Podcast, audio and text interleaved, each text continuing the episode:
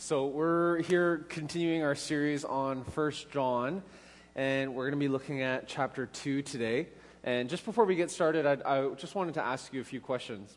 All right, so on a regular basis, what do you look forward to? What are those things that, uh, you know, you're like, oh, you know, I just, I just love that. Maybe it's uh, curling up by the fireplace with a warm blanket, a, a cup of tea, a new book. Uh, there are some of you here like, yes, that sounds amazing. And others of you that are like, no, I just want to watch the latest episode of This Is Us. Right? So, I mean, well, what is it that you like doing on a regular basis that you look forward to? Uh, maybe for some of you, it's deer hunting season, and others, it's hockey season. Uh, or maybe it's a Saturday afternoon college football game or Thanksgiving dinner with the family. Here's another question. Here's another way to put it uh, if like what sort of good news, you know, gift or occasion would come up so that you would actually drop everything at a moment's notice and, and do that thing. So I asked that on Facebook this last week, and, and one response was, uh, rightly so, going into labor. And I was like, well, you bet if you don't drop everything, you got a different issue there. Uh, another, another person said an alpaca farm. Like if someone gave them an alpaca farm. And I was like, what in the, what, what is, what is even an alpaca, right? and why would you want a farm of them? It's not like you can eat them, right? I mean, you don't, yeah, you don't, okay, you don't eat alpacas. So anyway, so I asked and, and the lady on Facebook, she was like, oh, they're great because they're loyal like dogs. Uh, but you can, uh, you can knit with their, with their fur. So I'm like, okay, that's, I've never thought about it like that. Uh, the one person, and I agree with, uh, I agree with them. She said, well, actually, if my husband surprised me with a, a, a cruise, like a cruise maybe to the Mediterranean, uh, and then I responded on face, Facebook because she had tagged her husband on the post. And I was like, sorry, I don't know if that's like a little hint or a suggestion now. Uh, maybe it's free tickets to the World Series or, or, or maybe it's dinner um, at the chef's table, right, at a Michelin three star restaurant. Right? I mean, wh- which one of these things would, you know, at a moment's notice, you would just drop everything and do that? Well, these are the moments in our life, right, in a situation like that where we would kick back and we'd be like, man, life is good. And even in the everyday, too, right, we experience moments like this, right? Maybe it's that moment if you have children or uh, I've been in a house with kids where all of a sudden it's silent. Right? And you're like, oh, is this the calm before the storm? And you're like, it's, it's, it's probably a little bit too silent. And then you're like, oh, I hear a noise. And it's not whining, it's not fighting, it's actually laughter. Right? Not laughing at one of the siblings, but they're laughing together. And you're like, wow, that actually happens?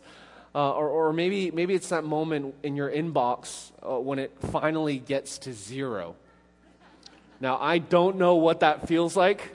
It's been a long time since that, that's happened, so if any of you have any tips, please share how you get your inbox to zero. Uh, or, or, maybe, it's, maybe it's that time, you know, you just, you're, you're done everything and you have that big, but it's not a sigh of anxiety, but it's a sigh of relief. Right? There's so many things that there is to love about our world.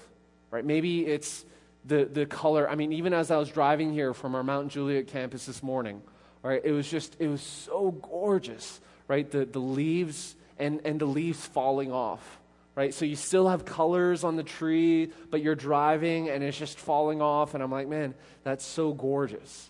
Or maybe it's a, a camping trip in the, in the Smoky Mountains, or, or a, a, day like today, right, where in the evening it's a cool, crisp fall night. It's, it's still weird to think that November is fall, being Canadian. Uh, like some of my friends back home, I mean, they're, it's snowing already. So I'm like, man, this is, this is awesome. My sisters uh, texted me, and they're in Vancouver, so it's not like it snows a lot there, but they're in Vancouver, and they're like, oh, it's zero degrees, here, zero Celsius which was like 30 Fahrenheit, right? And I'm like, oh, guess what? It's 70 degrees here. sucker. okay, I didn't say sucker, but that's how I felt. I was like, man, I love living here in Middle Tennessee. Uh, so maybe it's that, right? And you have like a, a cool fall night, right? Getting the fire pit out, and you're like, man, laughter, friends, family, food, right? It's just, it's fun, right? I mean, like, man, I just love this. And when you look at first, uh, when you look at not First John, when you look at John three sixteen, right? We say we see right. It says, "For God so loved the world."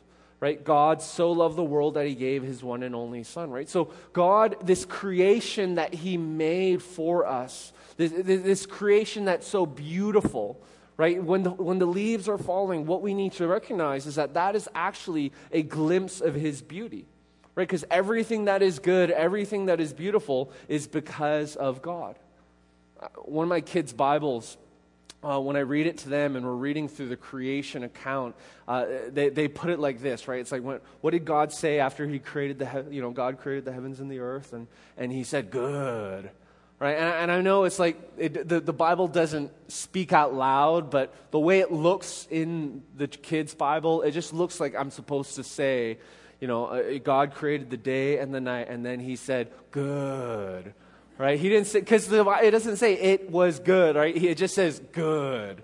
Right? And I'm like, yeah, I mean, you know, you look at all the stuff that we just talked about, right? And you're like, man, it, it is good. Right? And then we have moments, though, in our life where, on the one hand, we're, we, you know, after a, a, happy moment sort of thing happens, we're like, man, oh Lord, just take me now, right? You're like, it's like, this is the best. My life can be finished. Like, this is the best experience ever. Maybe it's after like this intense hiking trip. You're finally at the peak of the mountain, like whatever that is, right? Or, or maybe you're on a, on a vacation and it's just, you're just sitting at the beach and you're like, man, Lord, just take me now. But then with the exact same words, there are times in our life where everything is falling apart, right? And we say, Lord, just take me now. Right? We have situations in our life where, because of the things in our world, they stir up love and affection. And then there are other situations that happen in our world, like I talked about two weeks ago, you know, with the mass shootings, or you just look at what happened in New York, or the hurricanes, the systemic evil, right? I mean, you could, after a really good night's rest, right, like this morning, I don't remember the last time, you know, in fall, for, you know, when you would put your clock, or fall back, I always get it mixed up, uh, when, when you put your clocks back an hour. I don't. I usually just spend an extra hour like watching TV or you know. I was like, oh great, I can actually watch a movie tonight, or you know, that's usually what I do. But because my wife and I and our kids are getting over our sickness, uh, we actually went to bed an hour early. Like I just, it was amazing, right? I woke up at 5 a.m. and I'm like, well, I could still sleep but I feel really refreshed. Right? And I was like, go back to bed, or, you know, wake up. Six, no, no, no, I want to go back to bed again. You know, go. I was like, this is amazing, right? And I'm actually feeling good now. So you could have a good night's rest like that, right? And you, and you wake up, you feel so refreshed, and then you turn your, you know, you don't even need to set an alarm because you got up before it. And then you check your notifications, and you're like, what in the world just happened at night? Right? And it feels like everything's going wrong in the world, right? So we have these, right? We have these moments of tension, right? And, and that's what we want to talk about today. So if you have your Bibles, uh, flip to 1 John chapter 2, because what we want to talk about here is this tension between John 3.16, right, where we, say, where we see, for God so loved the world, but then we see in 1 John 2.15, do not love the world right? We have these instances where it's like, okay, so God, lo- I mean, just everything that I just talked about when we look at the beauty of this world and the beauty of God's creation, right? I mean, what is not to love about all of that? And then we read in 1 John 2:15, hey, do not love the world. Right? How are we to address this tension here? So in 1 John 2, we're going to take a look at this starting from verse 15. Verse 15. Do not love the world or the things in the world. If anyone loves the world, the love of the Father is not in him. For everything in the world, the lust of the flesh, the lust of the eyes, and the pride in one's possessions, is not from the Father, but is from the world. And the world with its lust is passing away, but the one who does the will of God remains forever. So, why in this verse is John telling us to not love the world? Right? Is he saying don't love those fall evenings where you can sit by the fire pit? Like, is he saying that? Is he saying, you know, don't love the white sandy beaches of the Gulf shore? Right? Is that what he's referring to here? And why is it that he says, if we love the world, that the f- love of the Father is not in us? Right? How does that make sense? Yes, I understand that sin has entered the world. I understand that the world is incredibly broken, but there is beauty in our world, isn't there? There's hope in our world. There's light and life in our world. So, why is John here taking such a hard stance? Well, in order to uncover the tension that we see between John 3:16, right, or the creation accounts or and, and all that we had just talked about, in order to understand the tension between that and what we read here in 1 John 2:15, we need to understand what John means when he says world, right? Do not love the world. What is he talking about? Well, when you look at the context here, he's not talking about the beauty of the Swiss Alps right? The Rocky Mountains, everything that is beautiful about our world. He's not talking about that. And he's not talking about what, it, what, what he's talking about, what Jesus talks about in John 3.16. Because in John 3.16, Jesus, when he says, you know, for God so loved the world, he's talking about the people for whom Christ, you know, that he was going to die for. Right? He was talking about the people. So in 1 John 2.15, when it says, do not love the world, John, he's not talking about John 3:16 and he's not talking about the beauty of God's creation. He's actually talking about the poisonous worldview that Satan originates, perpetuates, and continues to glorify. Right? He's talking about a worldview here. He's not talking about, hey, don't love everything that's beautiful about the world. He's talking about a particular worldview that the enemy has tried to perpetuate from creation, and we'll see it from Adam and Eve you know, all throughout, and that he still, even to this day, tries to perpetuate in our hearts. And this is the worldview we read about in verse 16, right? The lust of the flesh, the lust of the eyes, and the pride in one's possessions. So in 1 John 2:15, John is basically saying, don't love, be infatuated with, and be lured away by this false reality that Satan has built up. And this false reality that Satan has built up, this worldview that he is talking about, that we're talking about here, like let me, let me give you some phrases that we might hear on our favorite TV shows, right? Phrases that we might hear in the workplace, phrases that we might read in an article, right? I'll, I'll try to pinpoint out this worldview that you likely heard even yesterday, if not this morning where there's no grace, there's no grace. It's all about law. I mean, eh, that happened because of karma. Right? Everything's run on karma. Right? When's the last time you heard that? Right? That's the worldview that we're talking about here. It's this worldview that says you got to take, take, take, take because no one's going to get it for you. Or it's this worldview that tells you, you know, insidiously to, to you need to scratch that person's back so that you can call on a favor later. Right? It's this worldview that says, hey, make sure that you are keeping a tally sheet so that you can call on favors later. Or maybe it's this worldview that believes, hey, God is this cosmic deity that, is, that has this scorecard. That every time you do something good, he's gonna, he's gonna give you something good. And every time you do something bad, you know, he's gonna cause something, he's gonna cause you to trip up.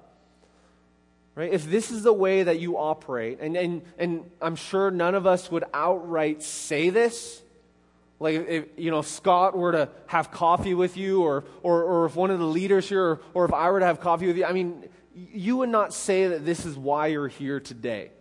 But I am sure that there might have been a whisper or a hint or a thought that came in your mind yesterday night or this morning that said, Man, I really don't want to come but if I don't, something bad's going to happen this week. How many of you have ever thought that? Right? Or you're like, man, if, you know, but my week was horrible. The way that I lived, it was all for myself and, and these habitual sins that are in my, I mean, I just, I just fell into them so much. So I, I better come on Sunday or God's going to be angry. You know, sometimes we see Sunday as like this cosmic penance where it's like, eh, just do whatever you want to do during the week, and as long as you come here on Sunday, then the Lord's going to forgive you. I know none of you would actually say outright that that is why you're here today, but is that possibly a one of the motivators that got you here? If that's the case, right? If that's the case, and that actually means that this worldview that John is talking about in these verses has seeped into your heart. And what John is saying here that is that if this worldview has seeped into your heart, the problem the problem is that if anyone, right, we see here in verse 15, if anyone loves the world, the love of the Father is not in him. He's saying you can't simultaneously hold this false worldview and love God at the same time. You can't love this worldview, believe in it, and perpetuate it, and then also love the Father because our hearts don't work like that. Now, you might say, but Daniel, I can multitask. I can hold two things in tension. Yeah, I mean, I can love both, you know, the Jays and the Yankees. I can love the Dodgers and the Angels. I can love Vandy and, or here's the, I can love, you know, Alabama, you know, the, the Roll Tide. Um, I'm so bad with names. Uh, and and you, I know I should know this by now, right? Uh, you know, they're, it's, it's, it is, do you call them the Alabama Roll Tide? No, you say Roll Tide, right? What, what, what are they called? Crimson Tide. Oh, I always do this. All Alabama fans are so upset right now. Uh, but I know it's the UT volunteers, right? So it's like, so it's like, can you love the Crimson Tide and the, the volunteers? Like, you can't, right? I mean, like, you can, you can, but if you are one of the fans of either, you can't. Right? And that, that's what John is talking about here. I mean, just imagine this, right? Just imagine if a husband told his wife, Dear, I love you, I'm committed to you, but I'm going to spend my evenings with this other woman. But really, really, I mean, look at the ring. You're the one I love, but I'm going to spend my evenings with this other woman. Just, just, just, I mean, just think about that. That is what John is talking about. That is the tension that he's talking about. He's saying if you hold this worldview, you can't love God. There's no in between here. John is saying if anyone loves the world and is, and, and is infatuated with and loves you know, the, this worldview that the evil one continues to perpetuate, then the love of the Father is not that the love of the Father is, is, is kind of in him, it's, it's that the love of the Father is not in him. So, how does someone get to this place? How does someone get to this place where the love of the world surpasses our love for God. And if you're here today, I mean, if you're here today, I know that none of you would say, Oh, but I don't love God. I love this world. This worldview that you've been talking about, Daniel, I totally love that.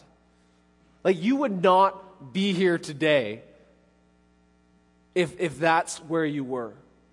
So the majority of us are somewhere in the middle. The majority of us are, you know, there are some of us who are like, no, I really do hate this worldview that the enemy continues to throw at us. And then there are others of you here that are like, well, actually, I don't really know. How do you get to that place? How do we get to this place where it's not a outright opposition to this worldview of the world? How do we get to that place? Well, it actually happens subtly. It happens over time our affection and love for the things of this world grow over time and through temptation. Right? We read in verse 16, but what we need to realize is everything in the world, the lust of the flesh, the lust of the eyes, and the pride in one's possession is not from the Father, but is from the world. I like how J.D. Greear, a pastor in Raleigh, Durham, puts it. The word lust carries the connotation of a desire that has taken on too much weight in your life. It's taken too much, it's taken on too much weight in your life. Lusts are cravings that control you. Right? Lusts are cravings that control you. So let me ask you a question here. What controls you? What cravings control you? Is it to add more money to your wallet to satisfy your fleshly desires, your hormones? Is it to gain more achievements? Is it to get in with the who's who? Is it to, you know, take that Instagram photo just right so that you get the likes that you want to get? Is it to accumulate more possessions? Because if we're not careful, not only will these things control us, but they'll actually lead us down a path away from God. Because you know what's similar about all these cravings that I just shared? They all point back to you. And that's what happens when Satan tempts us. He points us away from the direction we ultimately need to be headed toward. Right? So Hebrews 12 Hebrews 12 says, you know, we got to run the race of faith, right? We got to run, and I'm sure you've heard illustrations of, hey, this journey of our faith, you know, our, our, our journey in Christ, our relationship with God is, is not a sprint, it's not a hundred meter sprint, it's a marathon, right? How, how, many of you here have run a race before? Maybe a 5K or a mar, I mean, yeah, any, and Carlos, is Carlos here today? I mean, he's like the best runner. Carlos and Dan, I mean, they're just like, I don't know how many, I don't know how you guys run the way that you do. Uh, but I mean, you know, uh, okay, so maybe not all of us have run races, but we've all maybe driven, uh, driven in a car before, right? Where, where it's like you're, you're going down, maybe, and maybe if you haven't driven, you've been in a car that's gone a long way forward right? So think about that right? Think about if you're if you're on a morning hike and or you're running a race and there's just this long stretch ahead of you or or you're in the country right? Driving on a country road it's a dirt road and it's just like just straight all ahead of you and it's a gorgeous day. What do we do when we when, when that's our situation here? Where we look around right? Because a straight road is boring it's boring. I mean, if it's windy, your eyes are on the road. But when it's straight and it's gorgeous, we just look all around. And you know, it'd be funny if you actually had a drone flying above you, videoing your path as you go. What would it be? Like, would you actually go in a straight line? No. Right? You'd be like this. Right? Even, even today, like if you're, as you're driving on Lebanon, right? And I know Lebanon has a lot of, uh, there's, a, there's a large stretch of going straight. Even if you were to drive like this and look over here, just, I mean, don't do it. but if you were to do it, your car would eventually veer that way. That's, I mean, that's what temptation does to us. Temptation leads us to shift our focus and it's an ever subtle. You're like, hey, I'm still going where I need to go, right? I mean, you're, you're, it's, it's a straight road. You can't get lost.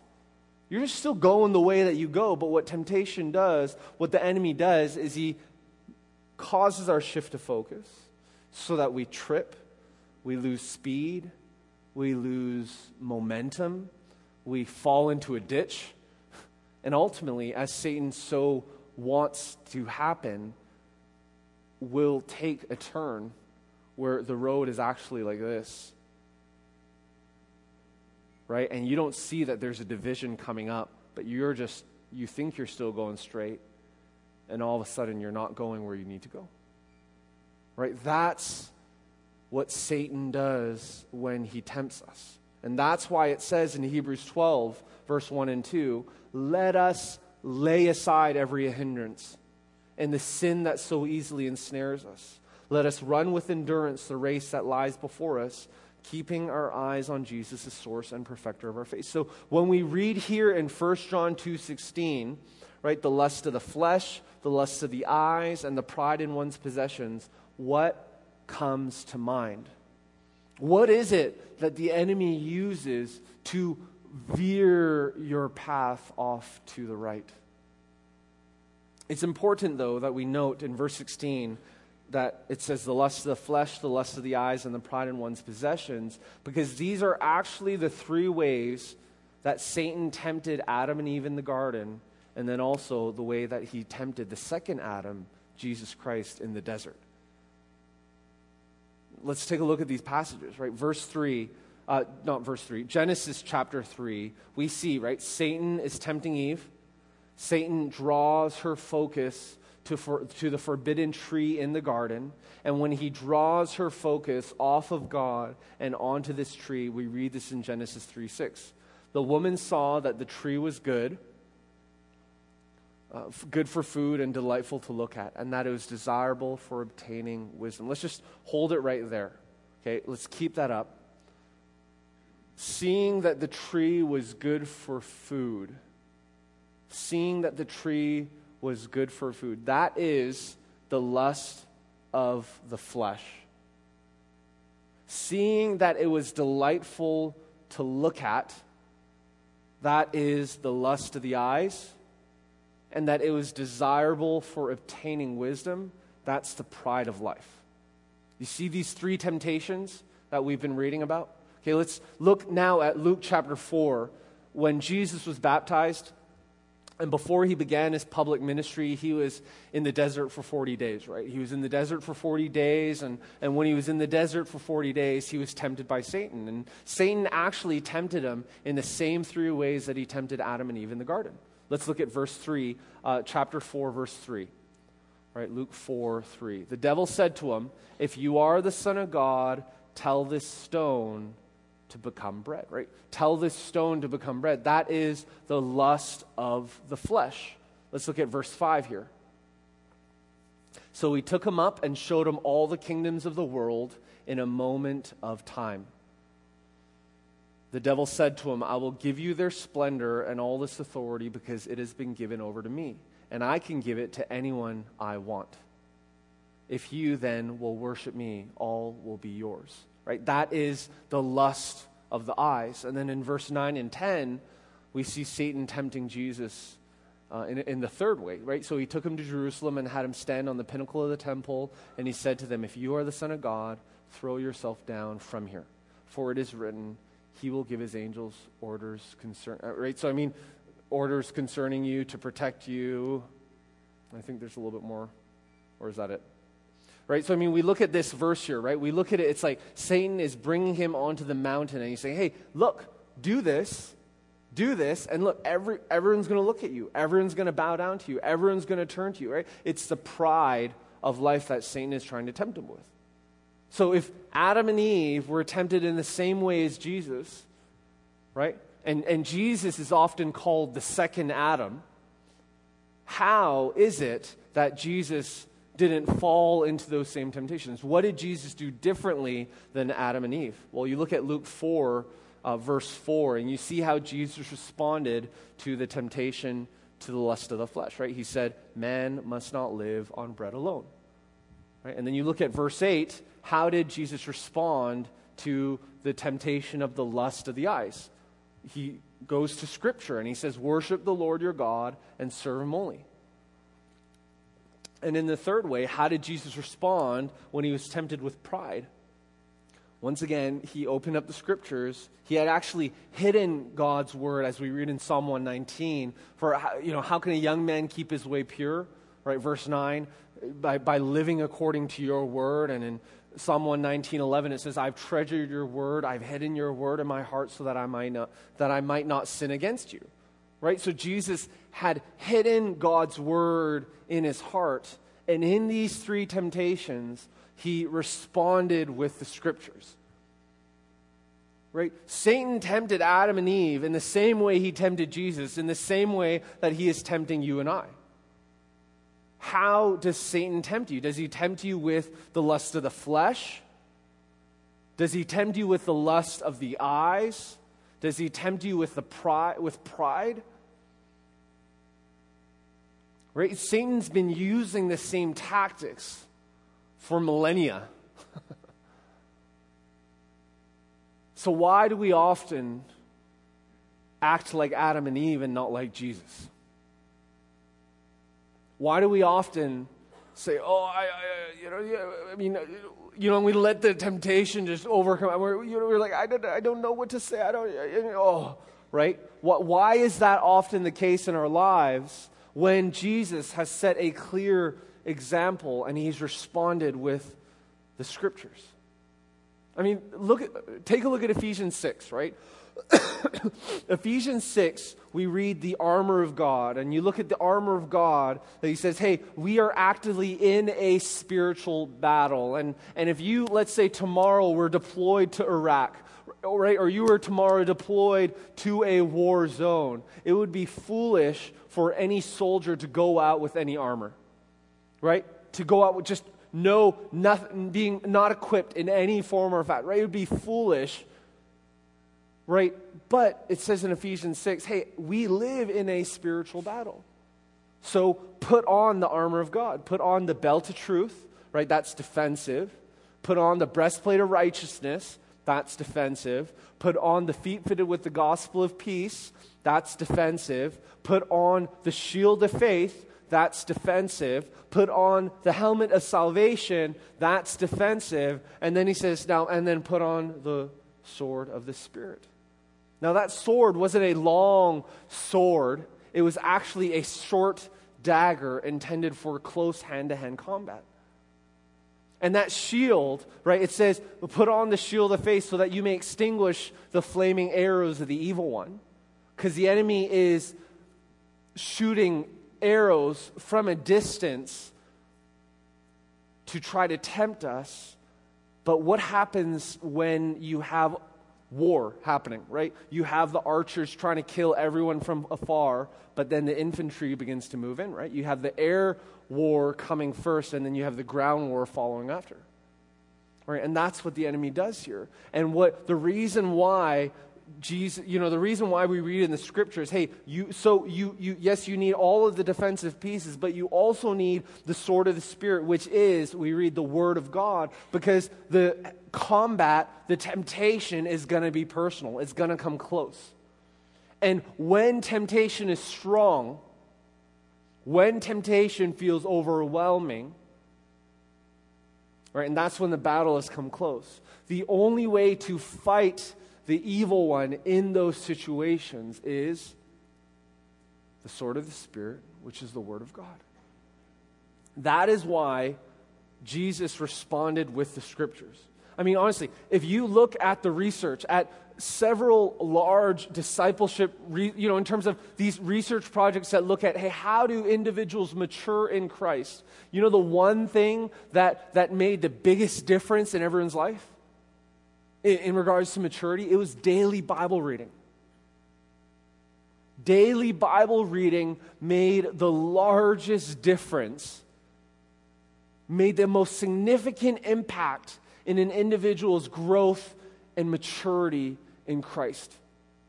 Yeah, studying the Word of God did result in maturity. So did being in a life group. So did worshiping together here. So did, you know, being in a, you know, being in community and serve. I mean, all those things mattered. But the thing that made the largest difference was reading your Bible daily. Now, what would it look like for you to hide God's word in your heart?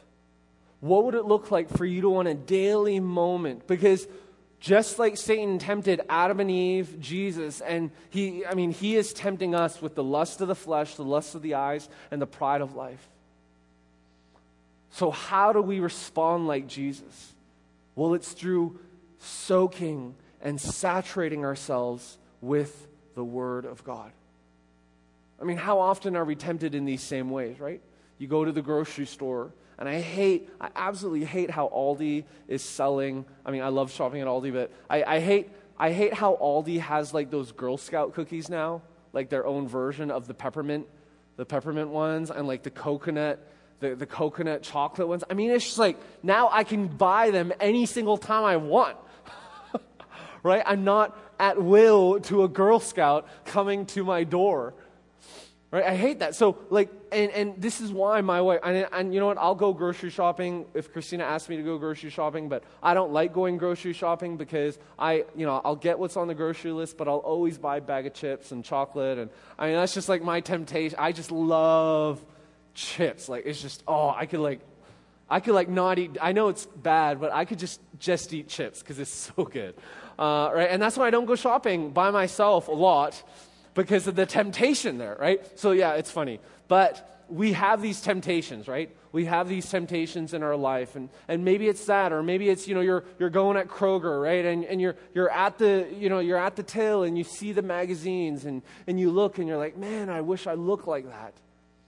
We're like, man, I, I wish I uh, I'm glad I don't look like that, right? Because they always have those two different types, right? I mean, it's like you know, and, and you're like, well, I, and you and you're like, you look at those magazines, and you're like, man, I really want to know what's going on. I really want to know what the latest gossip is. Or if something happens at work and you're like, oh, what was that? Oh, let me tell. Let me say what that is. Or, or you, you know what I'm talking Like, we have these temptations that, I mean, the enemy tempts us in the same way that he's tempted us, whether you're 40 or 14. Right? Don't you see a pattern of how the enemy tempts you and how you get tripped up?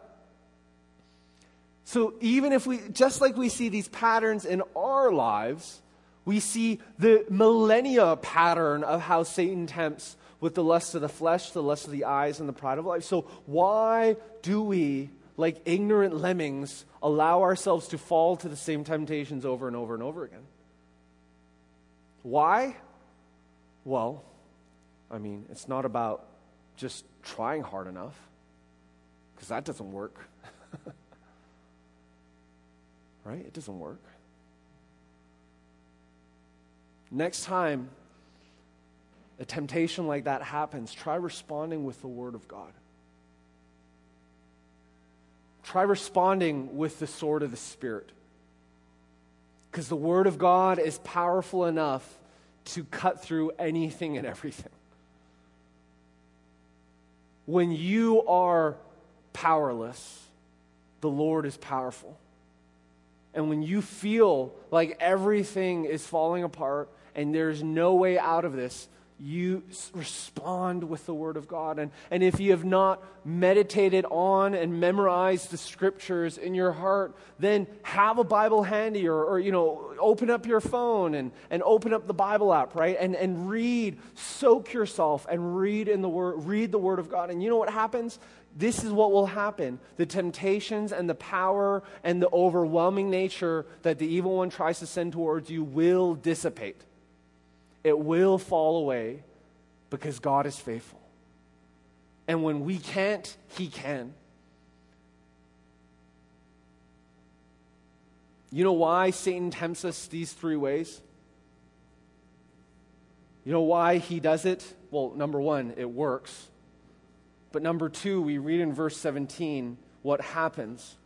And the world with its lust is passing away, but the one who does the will of God remains forever. The world with its lust is passing away, but the one who does the will of God remains forever. Satan tempts us in these three ways because he wants us to pass away along with this world. He wants to snatch us away from the grip of God.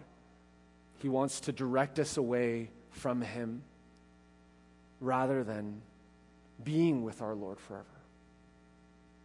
Friends, let us not pass away with the things of this world. Let us instead step into our forever lives as citizens of an eternal kingdom, as, as sons and daughters of the King of Kings and the Lord of Lords. May we, honestly, here, I, I'm even going to pray this over us today as a congregation, okay? I'll pray.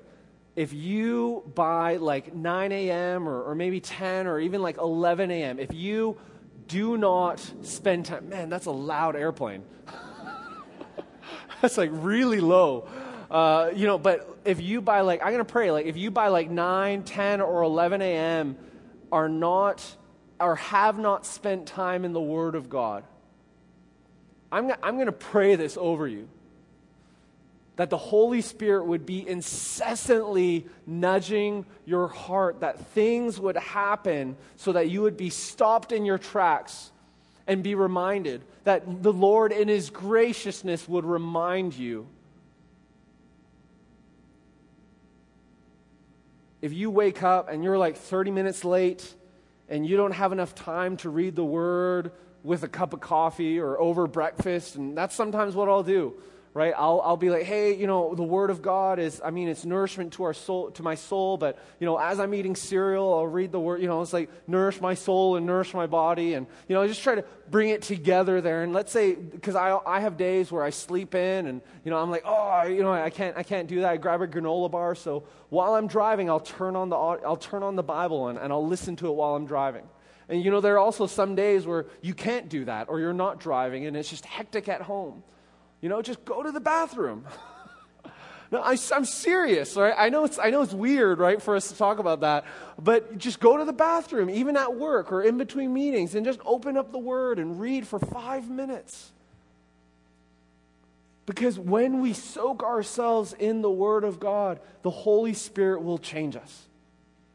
We see that in the research. I see that in my life. I see it, you know, Scott sees it in his life. We see it over and over and over again the power that the Word of God has in shaping us. If we want to grow, we need to sow the seeds. If we want to grow, we need to water them. But ultimately, the Lord is the one that matures us.